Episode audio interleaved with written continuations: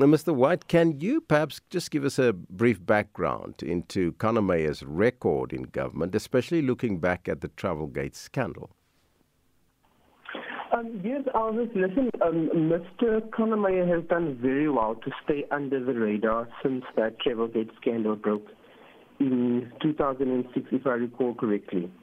Um, we've only been able to assess, um, now at this point in time, we haven't been able to assess if Mr. Conor Meyer actually still has that criminal record. But nonetheless, it might have been expunged at this point in time. As you know, the Criminal Procedures Act states that after 10 years, um, someone is able to apply for the expungement of a, a criminal record.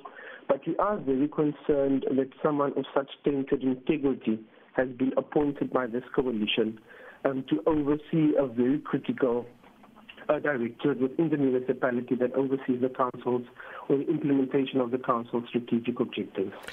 Was Bruce Kannemeyer's um, qualifications scrutinized? Does he have the relevant experience or, or even have a comprehensive CV? And, or, and how did this appointment happen, you think?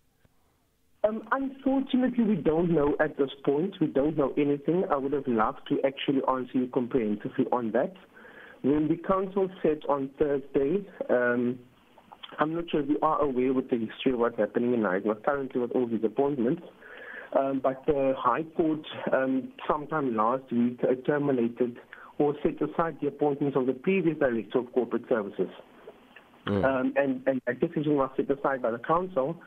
And when the Council considered this appointment, um, Mr. Kannemeyer was simply um, proposed by the Patriotic Alliance, uh, seconded by the African National Congress, and the Council had no opportunity to even debate the matter and we had no sight of his CV or any of his qualifications.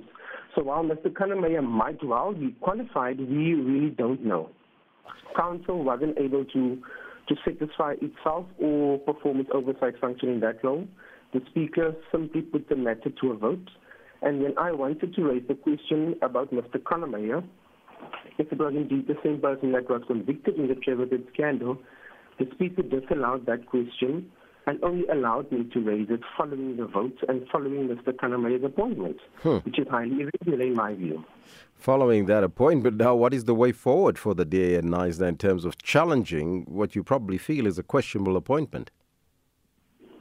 Um, at this point in time, Bruce, we, um, Elvis, we won't be um, taking any legal action, but what we will be doing is we'll be closely monitoring Mr. Uh, actions that he will be taking um, in Knysna. As you know, he previously served as the direct, um, the municipal manager in the Ngwathe local municipality in the Free State. And the DA even there laid criminal charges against Mr.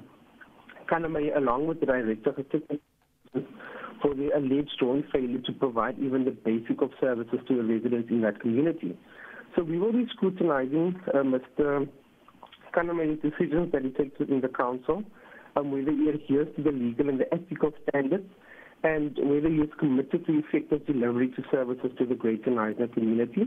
And if there's any evidence of misconduct or mismanagement, um, the DA will not hesitate to take action against uh, Mr. Meyer in terms of the appointment regulations and the code of conduct for municipal staff members.